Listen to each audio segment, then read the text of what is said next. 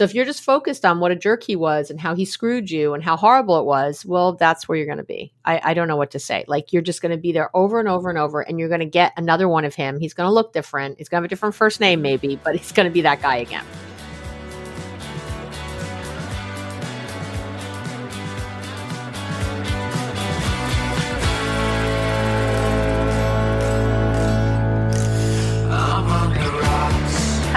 Welcome back to the On the Rocks podcast. I am your host, Vanessa Rock. I'm so excited to be here today with my guest, Abby Medcalf. She is a relationship maven, a psychologist, an author, a podcast host, a TEDx speaker. We can keep going, who has helped thousands of people create happy and connected relationships. She's the author of a number one Amazon bestselling book, Be Happily Married, even if your partner won't do a thing and the host of a top rated podcast, Relationships Made Easy. I'm really excited to bring her to the show today because she has a super unique background in both business and relationships. And so she's very fresh and she has a lot of exciting and bold ideas. And that's what we stand for on the rocks. So, welcome to the podcast. Thank you for having me. I'm very excited to be here. I'm I'm like in. I'm ready. We're ready. So, the first thing we do, Abby, is we get everyone engaged with you and we do an AZL, which is an age, a zodiac sign, and a location. So, hit us. Oh, yeah. So, I, I'm going to be 57 next month. Oh, my gosh. And I, because I'm a Libra, which I'm oh. such a oh. Libra, it's not even funny. And you can see my office, which other people can't, but I'm very into the aesthetic and the beauty and the balance. And I'm such a Libra. And I was born in New York City. Uh, I'm a New York City girl. I'm a New Yorker, but I live here in the Bay Area. I live uh, right outside San Francisco in the East Bay. Um, and I don't look like I belong here most of the time. So people can tell I'm a New Yorker.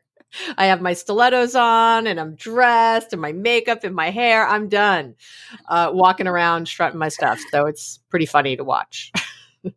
Well, I love that. I think it's great. Uh, whenever I hear people are from New York, they have a specific vibe. Everyone that I've ever met, especially, I mean, I listened to a podcast. I'm not sure if you're aware of it. It's called We Met at Acme, and the host is a Libra, and she's a New Yorker, and she talks about relationships and dating. And like, you're giving me that energy already. I'm like, you need to go over there too because you would be the my people. Person. My people. Great. So I'm really excited to have you on today. And one thing that we do, and this could be an interesting question uh, for you, is I ask people what their favorite cocktail is, and this is something yeah. because it's the on the rocks theme. If you have one, if you don't drink, I would just love to hear your thoughts on it. Yeah, I'm laughing. So I've um I I was a drug addict, so I've been in sobriety since 1985, but I okay. tended bar for years. And so I'm a really good bartender still. And at our big Halloween party every year, the most popular shot that I make, um, we can I swear on here? I don't know what your yeah, uh, yeah. I, we call it ass juice because it looks so gross and it's Halloween, but it's and everyone could try it at home. It's it's uh, Jaeger, Malibu, and pineapple juice. Oof. And it's delicious but very lethal. And it is like my signature cocktail that we serve at the party. So there you go.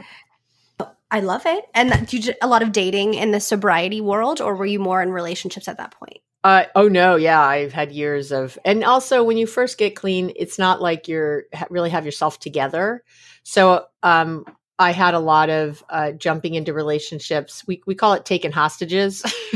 you know, really like falling madly in love, moving in together. I think all through my twenties, I pretty much had really, you know, that relationship after relationship after relationship, like but I was a like a serial monogamist, you know, so I would kind of.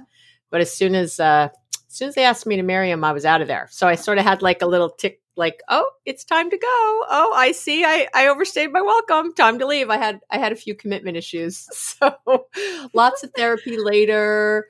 Now I'm all happy and you know happily married with kids. I did I've done all the things, so it's uh, very funny. Yeah.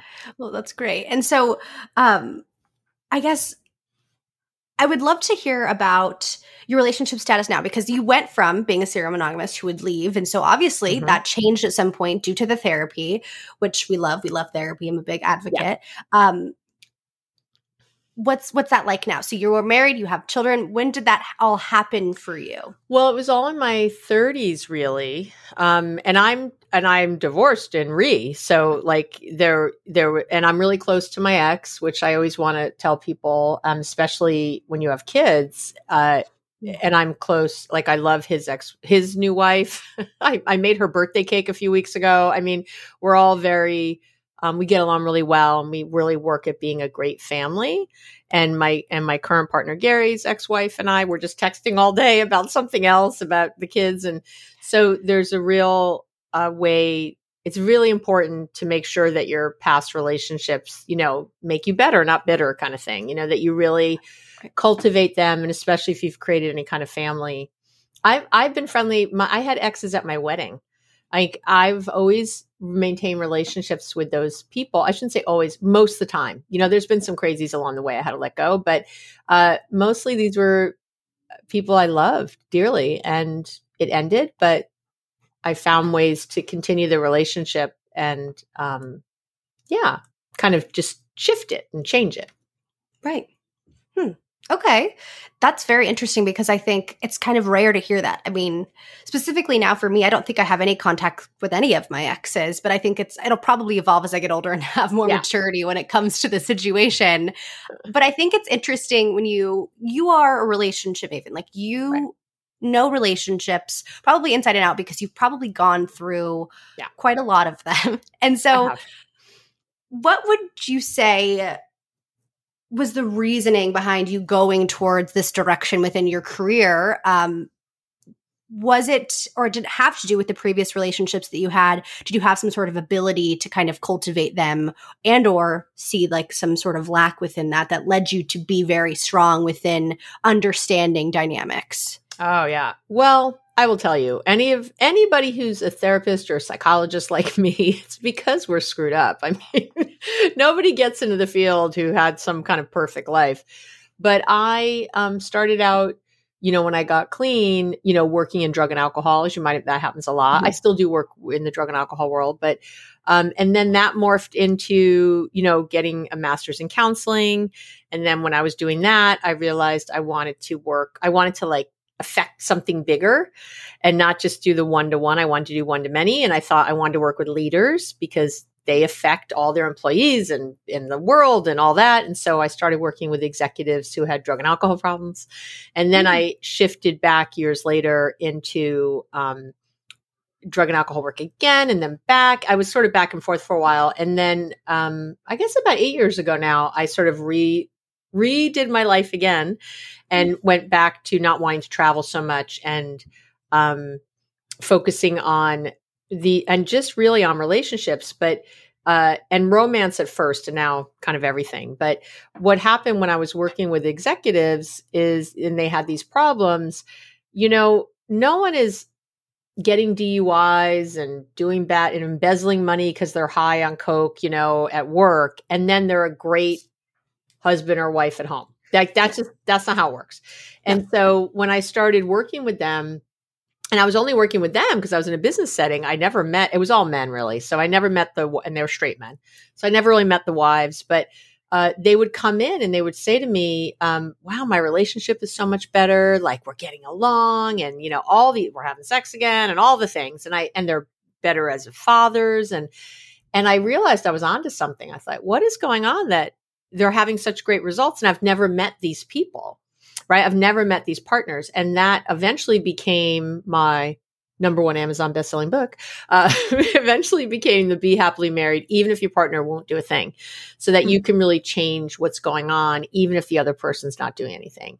And that, you know, morphed into my TED talk, like all the things. But I've been meeting with people for 35 years. So, really, everything I have isn't based on my life. It's based on the lives of what works with the people I've worked with. And I actually have a pet peeve when you have, I'll say with love, Dr. Phil, but when there's like a Dr. Phil going, Oh, me and Robin, or whatever his wife's name, we're the best. And you should do it this way. They write a book, like, here's how to have a marriage. And I think he got divorced since then. But anyway, it's like, I don't like when things are based on one marriage you know, here's my life lessons and we're really happy and you could be this way because we are.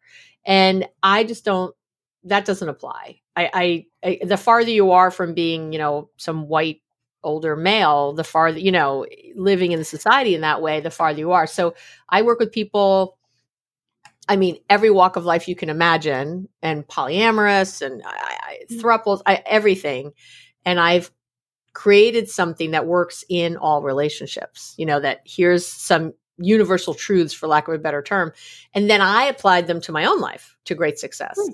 So it wasn't really my life out. It was, and the research, I'm a research junkie, crazy, nutty. I am, there's not a research, like I read everything from the authors who are doing the research and I combine that and, and poof, you know, you get, you get things that really work and then obviously my own intuition and things like that we were talking earlier about you know being that person that people like to talk to and feel comfortable with. And um, i know you and i could chat for hours you know like you get right. to that. And so yeah there's some of that mixed in too but hmm, there you go. Long answer sorry.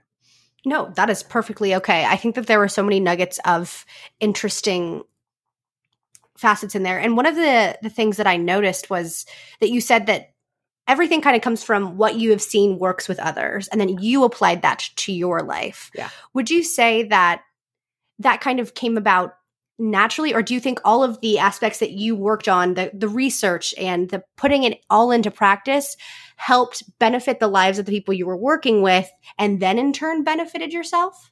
I think it went that way. I do. You know, I would try things out on myself too first sometimes before I ask people to do it. But a lot of times, you know, my clients really inspire me in working with them. And I would sort of have this idea of like, I know what you need to do, you know? And I would say something and they would do it and it would work. And so then the next client would be like, Hey, I had this other client like this, try this. And it would work. And, you know, it's sort of how it started to be. So, and at this point, of course, I'm always learning. I always like to learn. And there's some, like what we're going to talk about today, you know, there's some real things you can do to not have your past equal your future. You know, right. your, your, your past equals your present. what you're doing now equals your future. Uh, and there's some things you can really do to create those kind of relationships you really want. And I've been working more and more with 20 somethings. And I love that there's such a, there's like an openness to wanting to learn. Like, what mm-hmm. could I do different? You know, I've seen what my parents have had or my grandparents or whoever, and I want to do it differently. There's some pieces I like about that, but I, I'm really open to changing the game a little bit, right? And and mm-hmm. having it look different and feel different. And that's been great and inspiring. So I've changed things for them to, you know, with every new kind of you know when i started i have i have some dominatrices in my practice and i have uh, thruples and i like i learn from everybody right what could work everywhere it's kind of amazing we're all the same it's amazing yeah because you you did say that you think that not one blueprint should be yeah it, it's not dr phil and his wife no. like that's not how it works. But you see all of these different things that work universally across these people who are completely different, like a dominatrix versus a 20 something. Like, that's yep. not the same thing at all.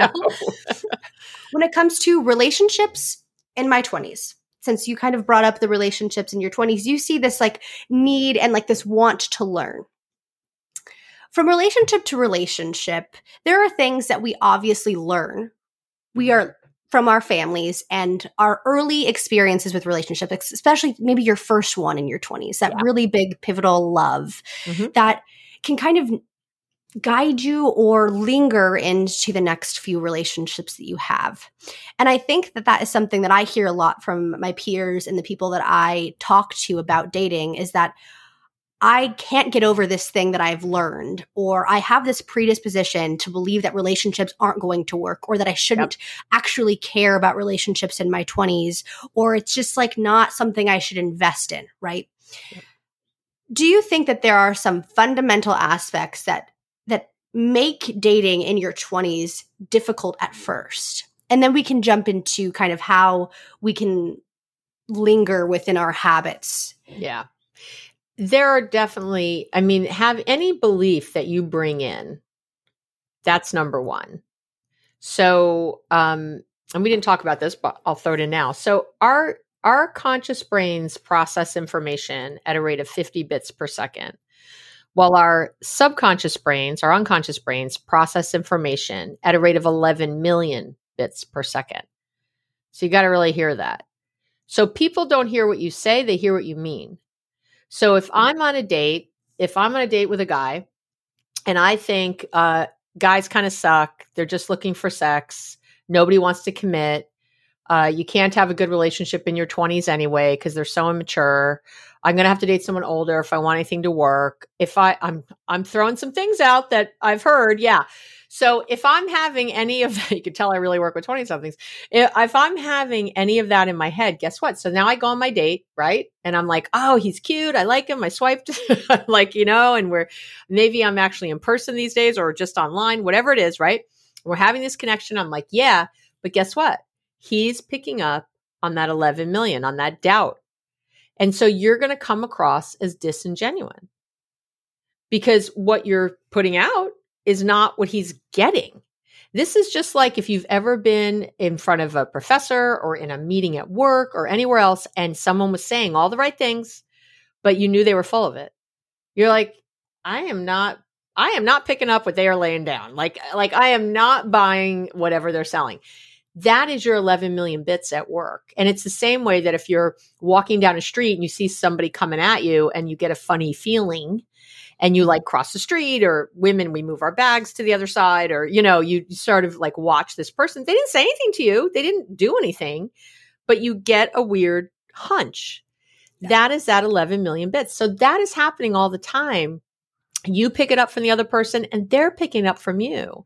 And right. at the same time, you know, we have something our, called our confirmation bias, which mm-hmm. we, you know, it's a self fulfilling prophecy. We will, we will prove ourselves right. So. Between the two, so that is how that happens though. So now I'm feeling disingenuous to this guy and we're having coffee or something, right? And he just, something's a little off. So he's checking, he's asking me weird questions, maybe. So I'm like, see, guys are weird. What is he asking that for? Why, you know, what's going on?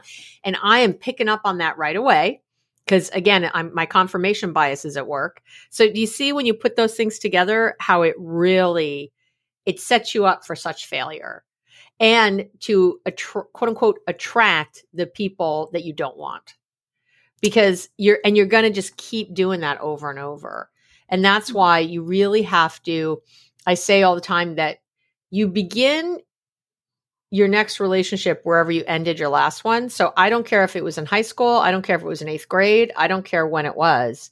Right. Um those relationships count. That your relationship with your parents count. Your bro if you're a girl, your brother, you know, females with our brothers, with the men in our lives. All of them mm-hmm. count. And so however that relationships those relationships are, when we begin this next one with someone else, we are carrying all that with us. And so mm-hmm. it's really important, especially in romance, that you find a way to end well. And the closure, though, isn't for you to have with him. I'm going to do heterosexual here. Isn't right. for you to have with him. It's for you to have yourself about him. Mm. Like, don't be. I, I so many young women. They're waiting around for him to say that thing, and he didn't apologize. And why didn't he call back? And he needs to explain himself. I need to understand why we broke up. You know, this kind of. Cr- I just want to shake people very hard. I say with love. It's like stop focusing on him. You know why you already know. You don't need to stop it. Just stop it. So leave that alone and look at yourself. Why was I with this guy who really wasn't treating me the way I wanted? Why am I telling myself my standards are too high? Why am I telling myself that I shouldn't be so picky? Why am I mm-hmm. telling myself that there's no good guys in their 20s? Why am I, you know, that's what I want you doing. And I don't want you doing it mean, by the way. Not like, why am I like this? All right. But, but to be really curious, like, huh, why, why do I think that? What where is that from? And to really try to break that down. Right. Do you think that that's a necessary thing to do? So you said that you would like people to kind of get to the end of a relationship and truly assess and self fulfill your own ideology about what went wrong with the relationship, right? But then you move into preparing for the next in this weird stage where you're you're single and you're kind of looking and you're you're out there and you're having all of these negative thoughts and your subconscious mind is racing and you're thinking like oh this happened with the last guy. This is going to happen again. I don't want to start with those new processes of having to like sleep over at a guy's house or the, and you just start getting like really Oy. negative. Do you have to feel fully moved on from your previous relationship whether that was the first one you've ever had or the last one you were in that was just a, a three month fling to jump into something that could potentially be positive or the potential relationship that's on the horizon? Do you have to be fully self actualized within how that ended? I I wish that was possible, but no, you know, I think we get fully self actualized in our next, you know, go. Right. Yeah, you know, it's really how we we learn. We then think, you know, you have to do some of that processing. I know this whole thing of like, are you ready for a relationship? And you have to have a perfect relationship with yourself before you can have one with anyone else and all the things. I don't really think are true. They can be true sometimes, but I think most of the time it's about asking those questions, really thinking it through, and then believing what you see. So now if I'm dating the next guy and I'm seeing a lot of the same patterns, don't, you know, be open to that. Go, huh, oh yeah, there it is again. Is that me? Is that him? Like what what's happening here?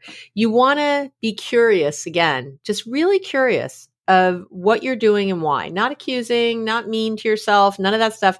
But you you really can't like I I've had situations where I've had single women and I've talked to them like okay and we work through stuff whatever. And I always say to them we're going to do the next half of this work when you're in your next relationship because you don't know until you're in it what's triggering you or what's a problem or what you know you just and then all of a sudden you're there going oh crap i'm back. Oh no how'd that happen? Oh my gosh. What what wait a minute. I don't remember. And so and then you do the next bit of work.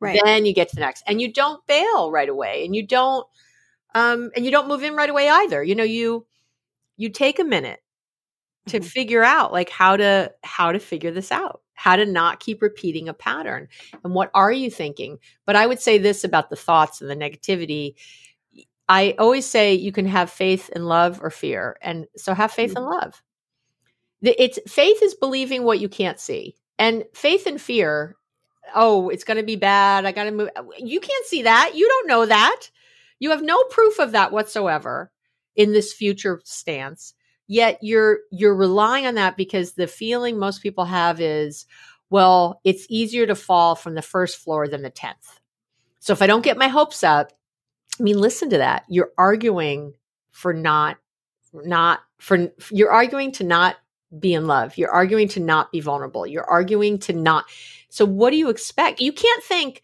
oh i don't oh men suck men suck men suck and then have a great man. It's not going to happen you can't get there from here so yeah. you've got to believe, you've got to have the, you've got to hold that, wow, I've learned a lot. Okay, what can I learn now? And wow, I didn't work out with Steve, but I, rem- I he was really kind. He was a great cook. You know, he was a good kisser.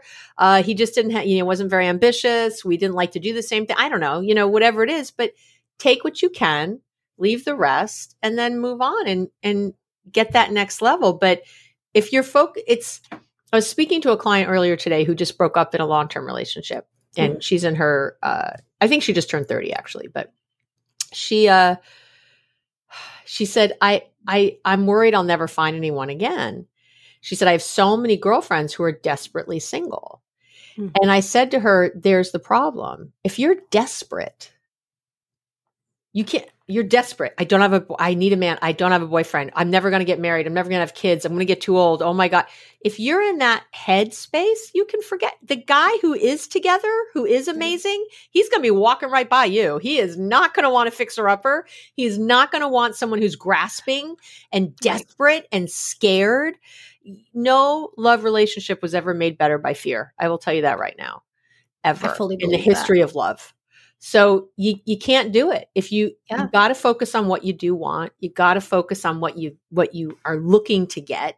And this isn't just like a, like law of attraction stuff. This is what I said. This is the science of that 50 million versus 11 million bits. This is your confirmation bias. This is all those things.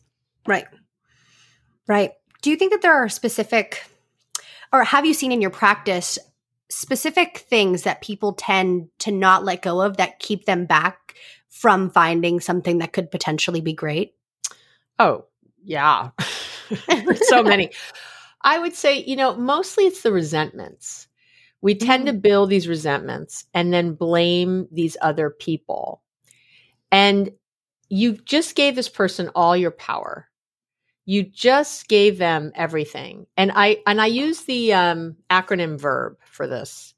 Okay. So if you are acting like a victim, acting like you were victimized in some way by this person, if you're acting entitled, like they shouldn't have treated me like that, I deserve better. I uh, if you think you can read minds, I know what he's going to say, so I'm not going to say it. Uh, he should know. He should know. He knew what he said was going to hurt me. He knew it, and he did it anyway. When you're reading minds, or if you B is blame. If you are blaming anyone else, he if he would just this, then we could blank. If he would have just that, then you know he said that thing. What was my choice? And so these resentments build. So if you're in verb at all, you you're not going to move forward. You're just going to sit in that, and you're going to prove yourself right. Right. You're just going to keep proving yourself right. It's a choice at that point. You you you can't. You you really can't. I say with love. I love you. I love you. Stop it. Stop. That makes sense. Stop with the stuff. Let's really dive in on this because I would love to know some key elements for not allowing your past relationships to negatively affect potential right. relationships and and I guess we could get into current but I'm at the state right now where I am the potential is everywhere yeah. Like okay. I am I am seeing potential, right? Love it. It's it's here and I'm not in verb. I'm not feeling uh-huh. any negative regret. I've been single for 2 years. I'm really excited right. for this next chapter. But I see myself and I worry. I think it's more worry than it is anything else mm-hmm. that I'm going to bring in the trauma that I've had from the past or even just the habits that I've had because I think it goes on a scale. Yep. So, what do you think it means to not carry previous shit? Let's just go there. Let's just call it what it is. Let's call it what it is. Your previous shit, your baggage, into something that has none of that there. Yeah.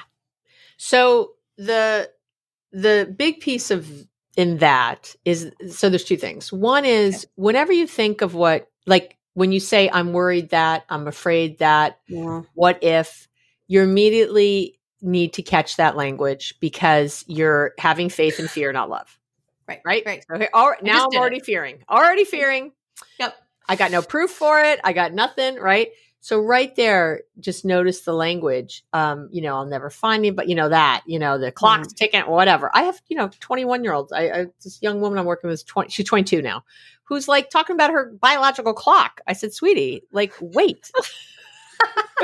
oh my lord.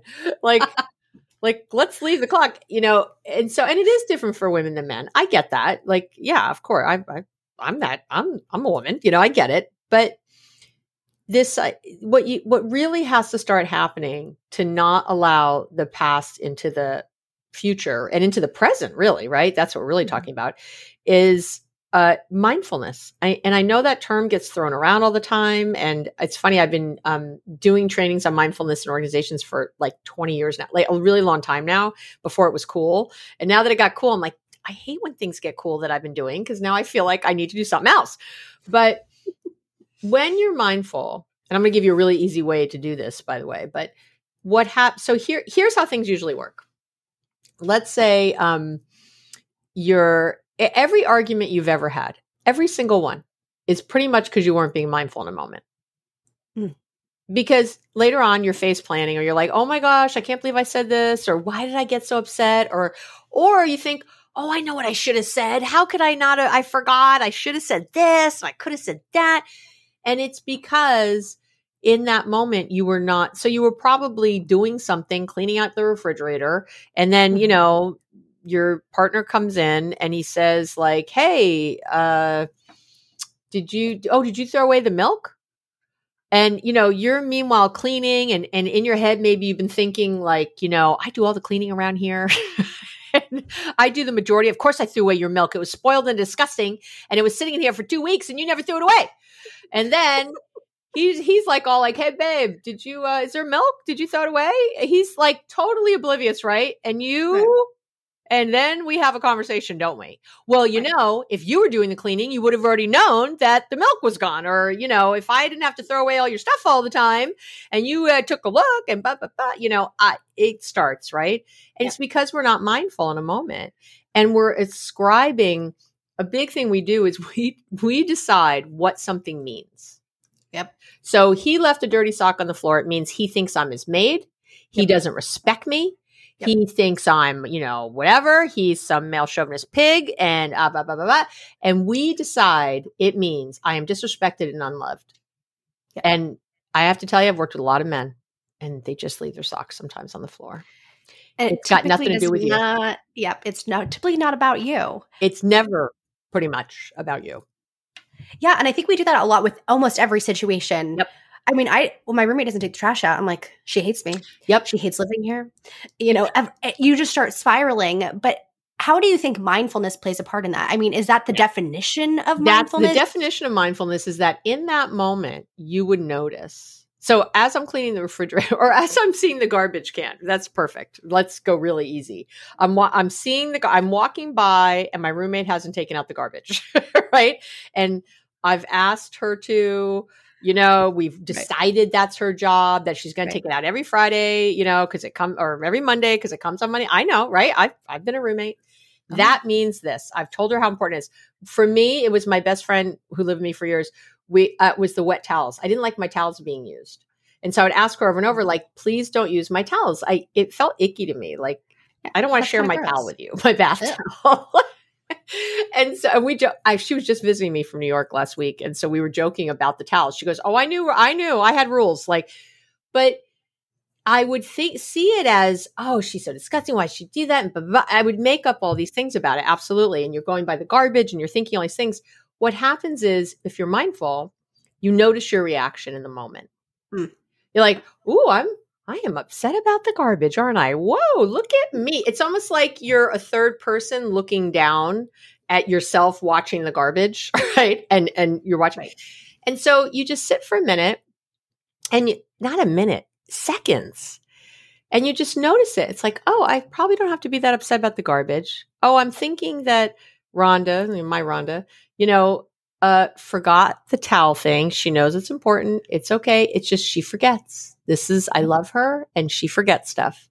Yep. And there you go. And let me uh, get a fresh towel for myself.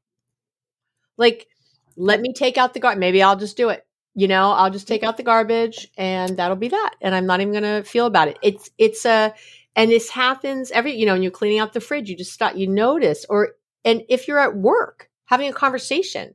And your boss my favorite you know your boss it's nine o'clock and your boss is like uh, i'd like to see you in my office at two. And your you know your stomach drops out and you're and you're freaking out right? By the way when your stomach drops out you know that feeling? Mm-hmm. that is the blood rushing to your legs to run. It's a oh. hundred million year old response that we have so you are in stress mode. That's what's happening. Right. You you think it's a, a, tiger about to eat you because you right. know you it's get personal. Really yeah. So again, in that moment, if I can just sit for a minute and notice and go, okay. First of all, I would chase after my boss and go, I need to know what it is right now. I can't wait all day. Like Same. I'm not having I do that. Right? I'm like, we're gonna get on the phone right now. I, I like, no. But beyond that, I might also go, I have not done anything wrong. I really don't have anything to worry about. It is uh, you know, why why am I having this huge outsized reaction to this thing? It, worst comes to worst, I don't know, I get fired. That's fine. I've been hating this job anyway, or like, you know, I mean, whatever that you find somewhere different to be. And either way, if you then walk in the office with your boss and say, these days, zoom in, but whatever, you know, if you go in and you say, uh, and if you were in that upset place, like, um, you know, you said you want to see me, but I need to talk about that right now. I, I don't really appreciate when people tell me something like that. I need like, what is it? You know? and then of course she's like, uh, I need you to do, you know, Jane is out this week. I just wanted you to know. you know, you're thinking, I feel like such an a-hole right now. Like I'm so right. idiot. Um, and does that play a part into our relationships? I mean, I guess yes. that, that comes into our relationships where we're like, we can start going to the past and any past experience that we've had where someone has betrayed us and or someone has yep. negatively impacted our self-esteem or confidence and in our relationships and we have one tiff with the guy we're seeing the new yeah. person and or this new relationship and we're like threatened immediately everything from the past is coming through they don't respect me they don't understand yep. me they will never so mindfulness is then coming in and an outside perspective almost and being like mm-hmm. He just said that he yeah. wanted to go to arby's and right. not chick-fil-a right. or whatever exactly or hey okay. i noticed you're really upset are you okay what's going on sweetie you know like talk to yourself what's yeah. going on right now oh this is about mm. jared oh well okay well this, well, this is, is not brian yeah. yeah so let's leave Jared. You know, wait a minute. Let me give him a fair shake here. I don't have to believe these things. And you can dispute this thought you had. Right. But if you don't notice you're having, we feel the way we think. Okay. So, however you're feeling, you need to be able to trace that back to what you're thinking. Mm-hmm. And and if you want to change how you're feeling in a minute, you change your thoughts about it. So, mm-hmm. taking that moment to dispute that, to say, um, that I have no proof of that. That he doesn't love me because he wants to break up because he right. wanted to go to Arby's instead. Or I texted actually, me like, "Hey, let's talk." Yeah, that's yeah. a big one. Oh, oh, and that's just mean to do. I don't know what to say. I, you know, I'd be texting back going, "I'm going to break up with you right now if you think it's okay to talk to me that. that way. Like, let's get something down." Um, yeah, I, Gary and I have a joke because you know men hate to hear like it, we have to talk about the relationship you know so I'll, sometimes if i'm joking with him i'll be like do we have to talk about the relationship he's like oh no no we're good we're good like never mind it's like okay but and you can bring lightness to it even that bringing some humor bringing some lightness you know we do we take it so seriously and so heavily. So when we're mindful it gives you a pause button and it allows you to stop and actually be in charge of yourself and not get into victim mode, not get future tripping, not get crazy. And the easiest way to be to set up being mindful, it's so simple, is uh to uh, and I still do this if I notice that I'm daydreaming a little too, or you know that I'm noticed I'm not that I'm come like I'm I'm waking up on the you ever do that driving and you wake up on the highway and you're like oh my gosh how did I get to this exit? Um that's what you're doing in your life day to day. You're sort of you know wandering around on autopilot and then you realize oh my gosh I just like snapped at my mom or or you just walk around and go oh my god I'm really mad. Why am I so mad? Where did that come from? It's because you've been thinking all these thoughts all day. So what you can do is set the reminder on your phone for three times a day for one week it doesn't matter what the times are 9 a.m., 2 p.m., 7 p.m., whatever you like. When it goes off, notice where your mind was. That's it. Mm. No, don't judge it. Trust me, if you're washing dishes, you are not thinking about how nice the soap feels on your hand. Oh, it's nice, warm, soapy water. Oh, I'm really getting this dish good. Oh, I like these plates. These plates are so pretty. I'm so glad I bought them at Anthropologie, which I just did the other day. Uh, you know, I'm so glad I got such cute little stuff. Anthropologie. I'm, I do not work for them, but I really like their dishes. So, you know what I mean? But no, you were like tripping about I don't even know what, you know, my, that your butt feels too big or your, you know, uh, he said this thing yesterday or what your mother said last week. Matt Killingsworth, if if you haven't ever seen his TED Talk, uh, amazing, but his research shows that our minds wander on average about 48% of the time. So that means half the time that you're doing anything, your mind is thinking about something else. It right. goes to a high of about almost 70% when we're doing rote things like folding the laundry or something we do all the time, brushing mm-hmm. your teeth. And it goes down to a low of about 10% when you're having sex. But wow. although even that, I'm like, why is your mind wandering? We're having sex. Yeah. You know, but anyway, but, and what he has found from his research, and it's impeccable, is that you are unhappy when your mind wanders you are less happy than you would have been if even if you were thinking about positive things. Your job is to be in your friggin' moments. Your mm-hmm. job is to be here and now all the time. So if we're sitting here right now, this is like the best thing, right? Because we're so right here. We're so right here. We're tucking, we're in, right? So let's say one of us said something, or let's say I said something to you and and it hit a chord or something, right? And you might, you know, and I have had this on I was on a podcast, it was a while ago now, but I said something and she was like, well, that's just toxic positivity. And she sort of got, and I saw her go. I was like, oh, I lost her here. And I, and I brought her back. I said, Hey, what's going on right now? So I just mm-hmm. brought her right back to the moment. She said, Well, I'm just saying. I said, No, no, no. How are you feeling right now? I've you're angry at me. Like, what's going on? And she came right, she was awesome. Like she came right back and she's like, Oh, I am feeling snippy. I said, Yeah. I said, What's happening though? Like, let's talk about it. There's nothing to be afraid of. Right. But when you do that, you create such intimacy and such connection with people. When you right. take them right there, I've done it in business meetings, you know, when someone starts being passive aggressive or something, I'll just stop. I'm like, what's going on right now? How are you feeling? I'm fine. I don't know why. I'm fine. What what are you asking about? You know, and they'll do that and you'll say, no, no, no, stop. What are you feeling right now? Right. And usually, by the way, people will tell you a thought. Well, I'm feeling like we should just be moving on. You shouldn't be asking about my feelings. I'm like, that's not a feeling. Mad, glad, angry, sad, overwhelmed. What what's your feeling? And sometimes you have to do it a few times. But when you get someone to actually say a feeling, they'll usually say, Well, I guess I'm a little frustrated. I'm like, all right, let's right. talk about it. And I guess you kind of do that with yourself within mindfulness. Because yep. at first, like, okay, I can give an experience today. I went on a really good date yesterday for the first time in a year and a half.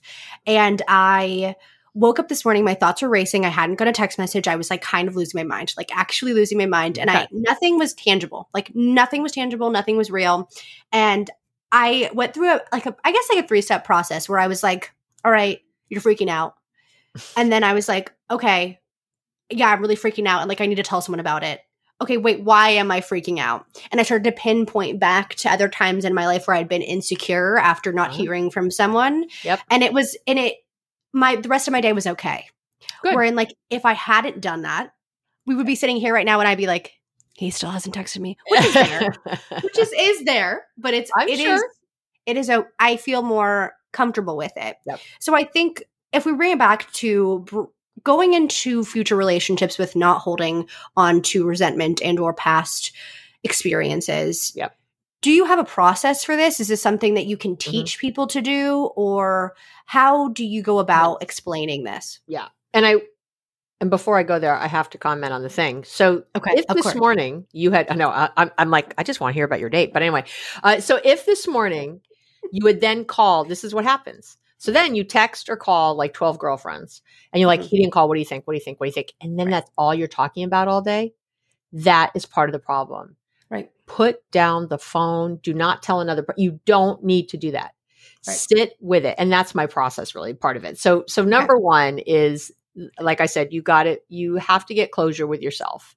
You mm-hmm. have to really, um, again, where you ended your last relationship, you're going to begin your next. So you have to figure out, and normally you have to forgive yourself for whatever it is. Maybe you had bad judgment, maybe whatever. You, you really want to think about what did I learn? What am I going to bring with me? and how can i forgive either him or her or whoever it is or and or myself because mm. that's a biggie you you just if you carry around resentments if you're feeling at all resentful then you're kind of screwed going in because you're just bringing that energy with you you have to find a place to not be a victim to to yep. not be blaming to not do the verb right so don't do mm-hmm. verb and that might mean therapy that might mean taking an online course whatever it means for you to move past that, but don't sit around talking about this person over and over and over and over. It's also a problem because when you talk to 20 people, you get 20 different opinions. And that, and it's just the more, whatever you, you know, this thing, whatever you focus on grows. So if you're just focused on what a jerk he was and how he screwed you and how horrible it was, well, that's where you're going to be. I, I don't know what to say. Like you're just going to be there over and over and over and you're going to get another one of him. He's going to look different. He's going to have a different first name, maybe, mm-hmm. but he's going to be that guy mm-hmm. again. So it is for your best interest that you find a way to close that with your loop with yourself. And again, not to him. Don't put the control in his hands. This is what I see. You know, they're like, well, I'm going to go talk to him then, or I'm going to send a thing, or I have to send one final call or text or whatever. I'm like, stop it. Leave him alone. Yeah. and for sure, don't be stalking on social media. I have to tell you, I'm so grateful, grateful, grateful that social media was not around when I was in my 20s. I would have been oh. more than a crazy person than I was. If I broke up with a guy, I never had to see him again. Never could see him again. Ever. Gone out of my life. If I knew him at work, I could have just quit the job and moved on.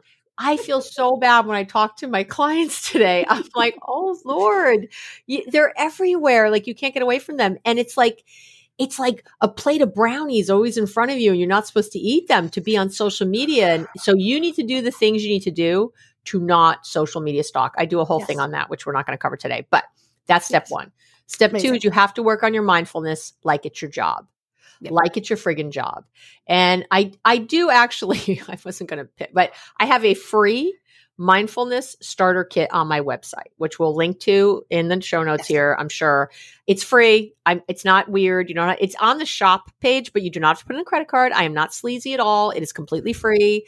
It really means it. There you go. I think you get on my mailing list, which is you hear wonderful things from me once a week, and I don't sell you anything. It's just me talking, giving you inspiration for the week. That's what I do. But anyway, you can un- unsubscribe, be my guest. But get like it's your job you have to be in the present in your life, right. not in the past. Like that's your biggie. And then the third thing I talk about all the time is you have to have high standards and low expectations. Yes. And most I people, I know, most people have high expectations and low standards. Oh, uh, yeah. So accept all kinds of crap. And then they're pissed that they're getting treated this way. So you have to flip that script. You have to flip that script. And I can't tell you when I talk about standards with my clients, I have so many who have no idea what they are. I'll say, mm-hmm. well, what are your standards? And they're like, uh, uh, I'm like, think about it. What are your standards? What are the things that you must have no matter what? I call them your deal breakers, your core issues. You know, for me, it is to feel truly appreciated, like fully appreciated and respected. Those are my two.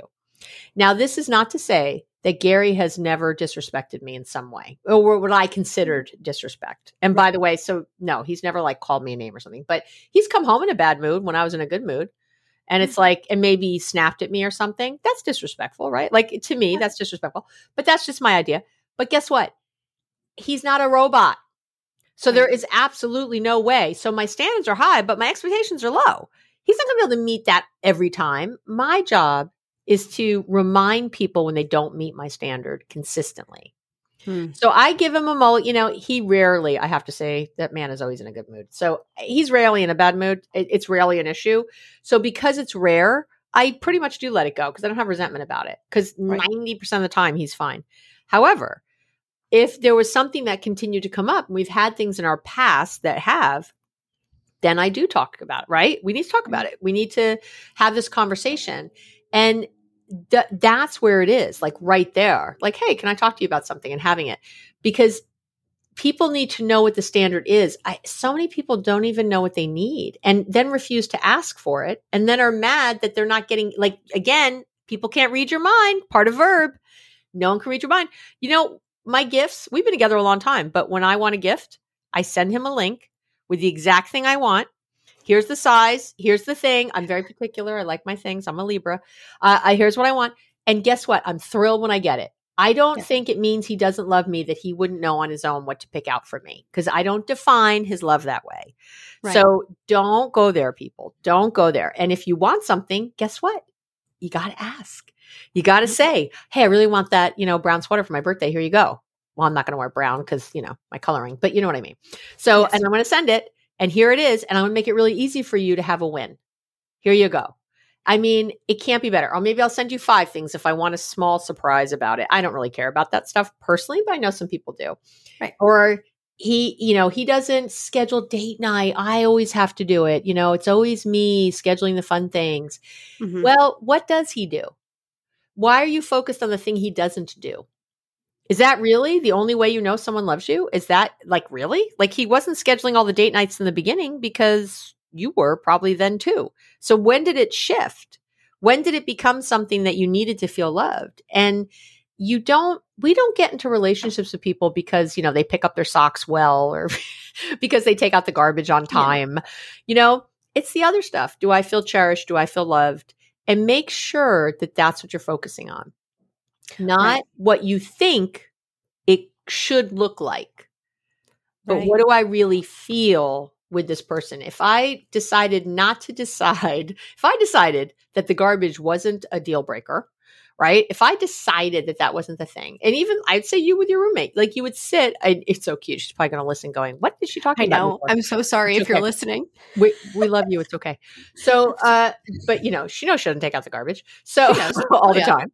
But you know what I mean? Like, what if you just stepped away from that and then thought, how do I feel in this relationship? Like, feel, right. like, sit with your feelings for a minute, and you'll probably see, I think, that you feel mo- respected, loved, connected. Right.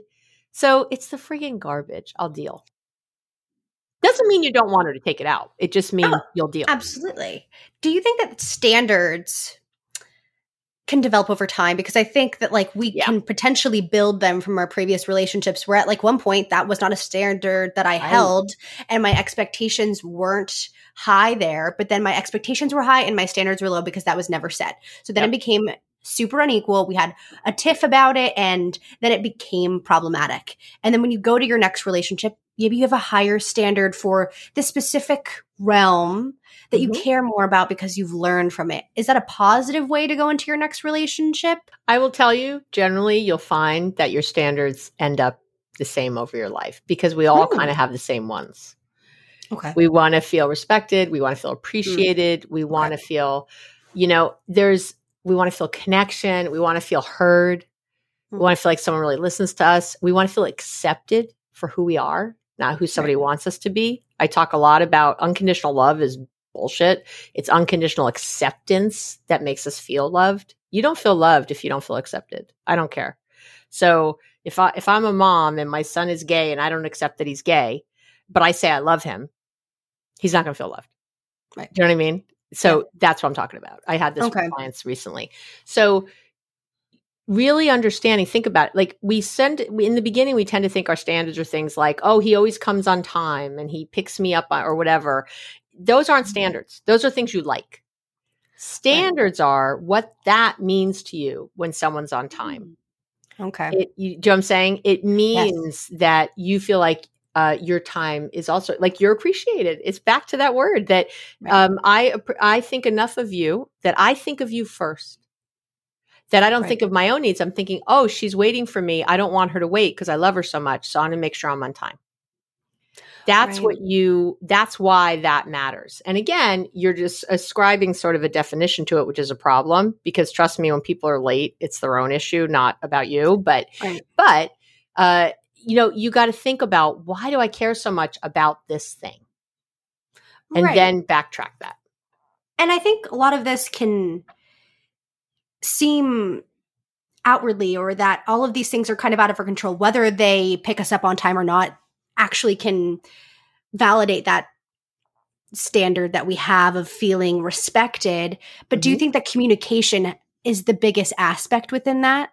Do you think that like your your standards can be met if you communicate what you need within those different categories in a way that is valuable to both of you where you both can feel respected understood. So no one's getting misconstrued and people aren't fighting. And and the mindfulness is great right? The mindfulness is something that we have to practice. Yes. But to put it into actionable steps in the situation do you think that communication can fill some of that uh, inability to have mindfulness in a moment? No because okay. no yeah totally tell me if i'm wrong I okay. know I love it. It's such a good question because okay. I think that's what people do. They rely on these communication skills, right? So here I am trying to communicate to you, but I am actually thinking something else. Mm-hmm. I am not. I am pissed and I'm pretending I'm not and I'm saying something to you and I'm using a really sweet voice and I'm calm and I'm asking and I'm using all the tools Abby taught me to, oh, do you have time to talk? You know, I have something I really want to talk to you about. Is that okay? And I'm, how many times have you said this? I said all the right things. I did it all right and it still went bad. You know you have. That's why because it's not. You have to get the mindfulness first. That's what I'm saying.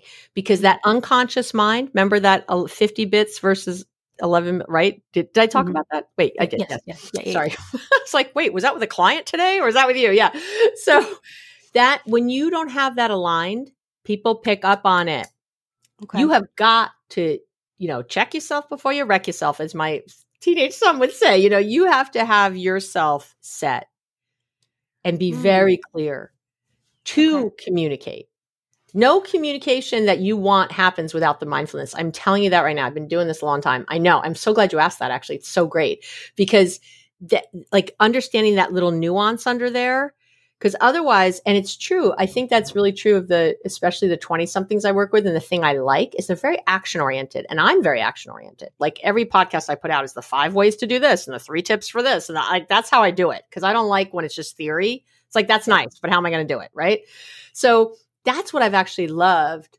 about this decade. It's so open to like, oh, let me try that. Let me try that. Let me do this. But if you don't have this other piece first, the foundation of the house, you keep building things on top and the foundation's not good. So it falls. You know, it's not Mm. holding. So do the mindfulness like it's your friggin' job. I say and it have that be the basis because so I think what I was trying to push at there was like can I help people fit my needs? Can I communicate to people to Yes. do things right so that I feel comfortable, so that Yep. I feel okay within this relationship so I don't bring all my shit and blow up because I don't have that mindfulness aspect. I want to help people understand me more than I want to understand them. myself. Yeah. Oh, Yeah, wh- what them. you're doing, right? Your motives. Exactly. Right. And even that, like if you were to in that conversation say, um, how are you feeling right now? As I'm asking you this. Like to just stop. Right. How are you feeling right now as I'm asking you this? And see what they say. And bring them present. Bring them to the here and now. Right. Well, then, okay. So if I had to push you a little bit more on that, if you are working on the mindfulness and it's something that you don't have currently, if I'm not fully mindful and I'm still going through the motions with people and I'm not fully ready for what I'm dealing with in the moment, so I'm trying to desperately communicate my needs, do you think at a point you can get into a situation where you then become passive and you push past your past your own needs because you're you're just trying to actualize theirs Well, I hope not. I mean, because the mindfulness to me means that you do say something, that you just Okay. say it in a way that can be heard. And that, and then the mindfulness, you're noticing you've had a conversation with someone and you knew what you were saying wasn't hitting, but you kept talking anyway. Or you talk louder. if you're, if you're a parent, you talk louder. Do you know what I'm saying? Right. You need to stop right there. Mindfulness helps you in that moment to go, Hey, what's going on right now? Mm, okay Well, nothing. What are you talking about? Well, something's going on. Come on. Like, and sticking with that, not taking the it's okay for an answer. right That's that's where that lives. And it's I have to tell you, it's the most wonderful thing in the world. And I because I will say this too. You have to connect to correct. So if you're looking you're so Like, get in there a You're little like bit. so intrigued. It's like, woo. so your little eyes get big. So when you are looking to quote unquote correct someone, you know, like, hey, I need this thing and you're not doing it, you have to connect with them first. Mm. And you connect with mindfulness. You connect with feelings, not thoughts. Thoughts don't connect people, feelings connect people. that that that hits okay because that that answers the Did that get there? I knew it. I'm like, I can get there. I just need more. Okay. Yes i needed to push past because i'm a big i'm a big advocate of like standing up for myself and and and being an agent within my situation and i don't want to ever sit back and be like well they're just like having a hard time and you know Right. Ugh. I, I, I want to make sure that I am standing up for myself while also understanding and validating their emotions. And I think that's a perfect way to do it is to connect and understand what they need to hear and or how you need to communicate with them to get it through because you can't just like sit there and like throw a ball at a wall and be like wow like this is not sticking like you have to put some tape on it and like And can I, I can even give you a, be- a another visual for that. That's so good. perfect what I say to people is this. So I'm over here and you're over there. I have this thing I want you to get, right? And so normally what I'm doing is I'm trying to drag you to where I am, right? Mhm. I'm trying to get you get you to hear me, get you to whatever, right? I'm trying to drag you over to where I am. And I say to people, don't do that. Go meet them where they are. Go stand next to them. Be Yep. there with them there. That's that validation, that's that moment, right? And then together walk wherever you're trying to walk. And by the way, it might not be the only only the place you want to walk. So don't then just lead them to where you think. That's the collaborative part. That's the part where you're asking questions. That's the part where you're really connecting so that together you can go somewhere. You can walk somewhere together. That's it. So always go back, validate. I say my other little acronym, I got a million of them, is not to sack your relationships. So hmm. don't offer suggestions, give advice, or criticize. SAC. Don't sack. Don't offer suggestions, give advice, or criticize. And when you don't do those things, guess what's left? Asking questions. Hmm. Can you tell me more about what you're feeling right now? Could you tell me more about what you're thinking about what I just said, you know, XYZ? Mhm. Um how what's uh what's one thing I could do right now that would help us move the needle forward on what we're talking about? What's one thing I Hmm. could say right now that would help move that forward? Right. Could you tell me one thing you're thinking about? You know, one thought you're having about what's um, we're talking about. Because you can do thoughts too. Just don't Right. stay there, right? Um, What's one thing we could do to whatever? You know, you ask Yeah. these collaborative questions. It's from there again the connection. Then people wanting to hear you, wanting to understand what you're saying because they feel understood and seen. Yes. We're so desperately trying to feel understood and seen and trying to get them to get there that we're not stopping to understand and see them, that they're afraid, that they're in fear, Right. that they're feeling shut off, that they don't want to have this conversation because they think you're going to break up with them or tell them that they did something wrong, that you're going to criticize them or judge them, Right. right? So you isolate them, and that makes it difficult to f- for anyone to feel comfortable and to move forward into anything. Exactly. I'm getting it. I think I was I was a little bit slow at the beginning, and no, now it's I'm okay. I love it. I love it because it's like you got it. Because everyone, you know, whoever's everyone listening right now is having that same experience of like, okay, I kind of believe that. Wait, wait, no, no, no, that's too much. Oh, wait, go Right. back. So it's so great when you get granular because people can really get stepped into each part. Because what I'm saying in many ways is sort of a paradigm shift for people. It's Right. like a whole new way to think of relationships, and you don't like to feel controlled or dragged, and neither does anyone else. Exactly. And don't be afraid of emo- people are just so afraid of the emotions. but he's gonna. What is this? What if I say that? I, and then I hear they sit on this couch behind me and they say things like, "If I hadn't done that thing, then we wouldn't have broken up.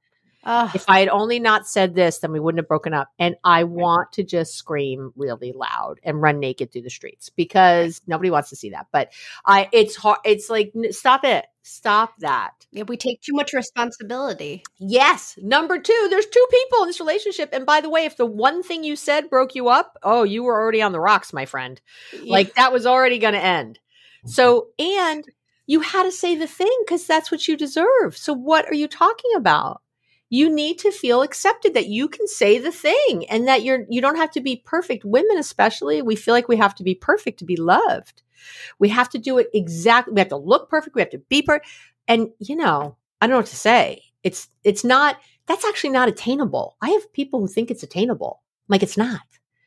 And it shouldn't be that you then get thrown under the bus because you said the wrong thing. That's not collaborative. That's not a team. We're a team. Couples are teams. Right. Team this. Right. We're not on And you opposite share- side. And you share responsibility. And I think a lot Yes. like what people fear going into relationships is being like messing up, doing something wrong, saying Yeah. the wrong thing that's gonna I mean, like I went on that date the other day. I was Mm-hmm. now reflecting all day, like, hmm, did I say something wrong? Did I like what did I do? Like that could have potentially not made this work. Nothing has been said or done. We probably will go out again, right? Yeah. like I'm I am already at this point where I'm like, whew, all right. Like what what what did I do? And I Mm. think we forget that there are two people in a situation where Yep. they can they both share responsibility. Like I go Yep. through this in therapy all of the time where I blame myself in friendships and relationships. Like I am the problem. Like, Yep. hi Vanessa, I, I am the Yes. problem. that is my definition. That's I'm gonna put that in my Instagram bio. Like that is me. And it's just it's not true. And I think a lot of the time we take that and we move into relationships and we don't allow things to naturally happen or flow because we forget that there are two people who share responsibility and you can only be responsible for as much as for about like 20% of what actually happens and within that 20% you should own it Yeah. but you should not take complete responsibility for everything that went wrong you Right. shouldn't go into something thinking that it's destined to fail because of you or them it just Yep. You have to give yourself the opportunity to let it happen and lead with love like Yep. you were saying Yep. because that's something we all i lead with fear i do and it's something that i'm It's working very through. common. It's so I can't tell you most people I meet with that's the issue is Yeah. that this having faith in fear not love. Ha- fearing, fearing, fearing and then thinking good things are going to come. It it just doesn't work that way. Right. And you really want to uh think about that that you co-create every relationship you're in. You co-create it. Every relationship, your parents, your roommates, your you co-create it. So in the same way that you're saying, like you can't um, own everything as your fault, right? You also remember can't put everything as their fault. So that's the verb stuff, right? That's the victim and the blame and all that. So you see how great it is. It's like you're not wholly responsible and they're not wholly responsible, but just take your side of the street and keep it clean. And that's the mindfulness. That's the coming back. That's the how do I get better, not bitter. That's the, you know, again, asking yourself not why did I do that, but huh, what, why did I do that? you know, having that gentle voice with yourself and really trying to learn why you do what you do and being okay about it being okay about it it's yeah it's okay and it's gonna it's not only gonna be okay it's okay now. You have to at the end of the day even if it doesn't work out you led with love you were like really excited really open yep. but it still didn't work. You can't let that like light and that feeling and that hope of something eventually working out dim because you're so distraught with something not working out. You yep. learned something, you grew, yada yada. I mean, it's it's hard to actually. There's accept. a song in there, yeah, right. but like, it's so true, and like, I yeah, uh, it's easy to forget. I know, but when you're mindful each day and focused on that, you'll remember every day when you wake up. Here's what I want everybody to do. I know I have to end, but here we go. Yeah, every day when you wake up, here's here's what I do. Here's what I have my clients do. Here's what I want you to do. Every day when you wake up, often the first thoughts we have are we turning off an alarm and we're saying, I didn't get enough sleep. I'm so tired. I'm so whatever. Yep. No. You are and and hitting the snooze alarm, which is the worst thing you can do from a biological perspective. It makes you more tired. It co- creates something called sleep inertia grogginess. I, I love the idea that you hate waking up so much that you wake up 12 times. Like it's so crazy when you think about it, but I'm going to get past that. You're not keeping your first commitment to yourself of the day by hitting the snooze, so not cool and and again it's making you t- more tired than if you just hit it but when you wake up do not let your fr- put it and i used to when i first started doing this i had to put a sticky on my alarm clock that i had to like touch first because i I f- would forget to do it but then it became habit. Very first thought you turn off the alarm and you bring a good feeling thought to yourself. Mm. right there. If you have to sit up in bed because you're going to fall back asleep do that. But and I, I do i have to like sit up. Yeah. And i put my feet on the floor and for me, I just often I'm thinking about my bed. Like I have very nice sheets. And so maybe I'm thinking about how warm they are, or, you know, Gary's nice and warm or something like that. But I often will look around my bedroom and I'll maybe see picture. Uh, actually, this morning it was, uh, there's some, there's these two seashells out. And I was thinking of, oh, that vacation we took. And mm. that's where I got that seashell. And I was thinking of Bali and I was thinking of that, right? As I'm looking at the shell and just bringing myself to that. It takes about 20 seconds. Do you love it? Like you have 20 yeah. seconds. Oh, yeah. Then go shower, do your next thing. You, I guarantee, I guarantee you will feel different. Hmm. And if you did that more often, like when you're mindful and the little alarm, reminder on your phone goes off and you just brought yourself to present and you just thought of a good feeling thought, oh yeah. I just oh i'm gonna eat this oreo. Or like oh my my shirt is pretty cute today or you know whatever. Or like my hair feels so soft whatever. Like just one good feeling thought. And that's it, it. just feel it for a second and move on it doesn't take much. Our brains are neuroplastic, and your brain will start reminding you to be mindful. It will start reminding you to focus on the positive. And whenever you focused on, whenever you think of something you don't want, whenever you're, you know, I don't like this, I don't like that, that sucks, I'm worried right. about my future. And me, just right away, when you're mindful, you'll do this. Think about what you do want. Well, that's what I don't want. I know that. That's great. So, right. what do I want? And just name one thing you want. That's it and you will yep. start the one thing I'll end with this. The one thing, you know, they've interviewed the winning winningest race car drivers in the world for Success magazine. They did this a few years ago. Mm-hmm. And they try to find the one thing they all had in common. The the people have won the most race car races. And the only thing they, they only had one thing they all had in common. Every single one of them said, you don't look at the wall because wherever you're looking is where you drive the car into. That's what happens. Right. I guess they. I don't know. I don't drive race cars, but yeah. they will drive into the wall. I do remember when I learned how to drive a motorcycle. They said the same thing. They were like, "Do not wherever you're looking is where the bike's going to go." So make yep. and guess what? That is life, my friends. That is your life. Wherever you're looking, that's where you're driving. So you have to really keep that in mind. You can't just pretend it doesn't exist and then go, "Oh crap, I felt bad all day." Uh-uh. You're mm-hmm. responsible. So start the day, few seconds, and then during the day, just it's it the whole thing I just said takes a minute total over the course of a day. I know. Yep. If you have a minute to spiral, you have a minute to be exactly. mindful. And that's write it. that on a book. That's a book cover. There you go. It's a book cover somewhere. Yeah. Well, amazing. I am. I have so many thoughts that I'm going to take into my day and the next few days as I move through my my freakouts and and everything. And I'm excited to even listen back because I've, i am sure I've missed some. But one of the things that I know we're a little bit over time, but we can just take this however you want it. Uh-huh. What has been the most important lesson that you have learned while about relationships and your years of experience in working in them? You know what's right for you. Hmm. And if you would listen to that voice instead of the other voices, you'll be great. Like that's it. It really is. You you look back all the time at just when you were sure, when you when you knew, when you, know you made that decision and you stuck to it it's because you were aligned with that inner self you really were in that moment and that's the only place you want to be all the time is to keep coming back it's the most valuable thing you have it, it's it. it's your true north that's the perfect way to end the episode. I'm so grateful that you came on today, Abby. And I want you to make sure you shout yourself out so everyone can find you. Anything that you do, we'll give you your plug. Let's go. Let's go.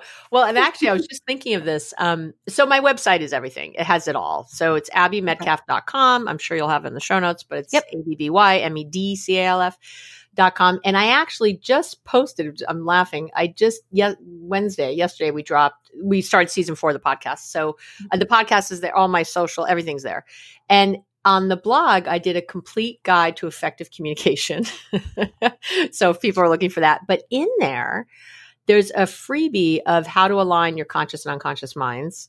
So I really, perfect. I have to tell you, it's perfect. So maybe even if you link to the website, but also maybe just link to that. It's the latest blog post. And so you can scroll down and you can see the, um, you can get this little worksheet, you know, like, and it's, uh, it's not worksheet, sorry, my toolkit. It's a little toolkit of how to align those conscious and unconscious minds so you can listen to your higher self so you can be fully aligned. So I just thought of that as I'm talking. I'm like, that'd be perfect. Um, but yeah, everything is there. Please go get it. It's free. It'll really help. I don't put out anything unless I know it helps. So there you go. Okay, perfect. Well, thank you all for listening. Make sure you check out Abby everywhere. Her website is the main hub. You can go everywhere from there. And I will talk to you all next time.